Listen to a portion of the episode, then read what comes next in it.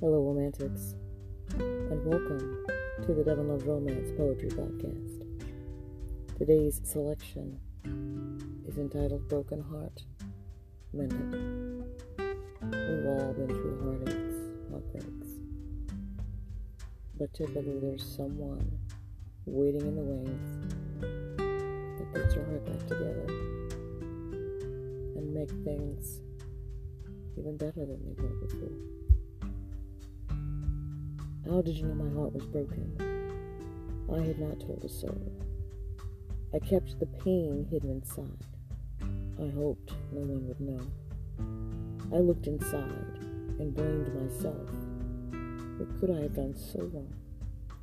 Could I have been too demanding? Had we been together too long?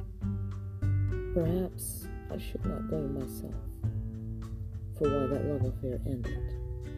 Somehow, you must have heard my prayers, because my broken heart you've mended.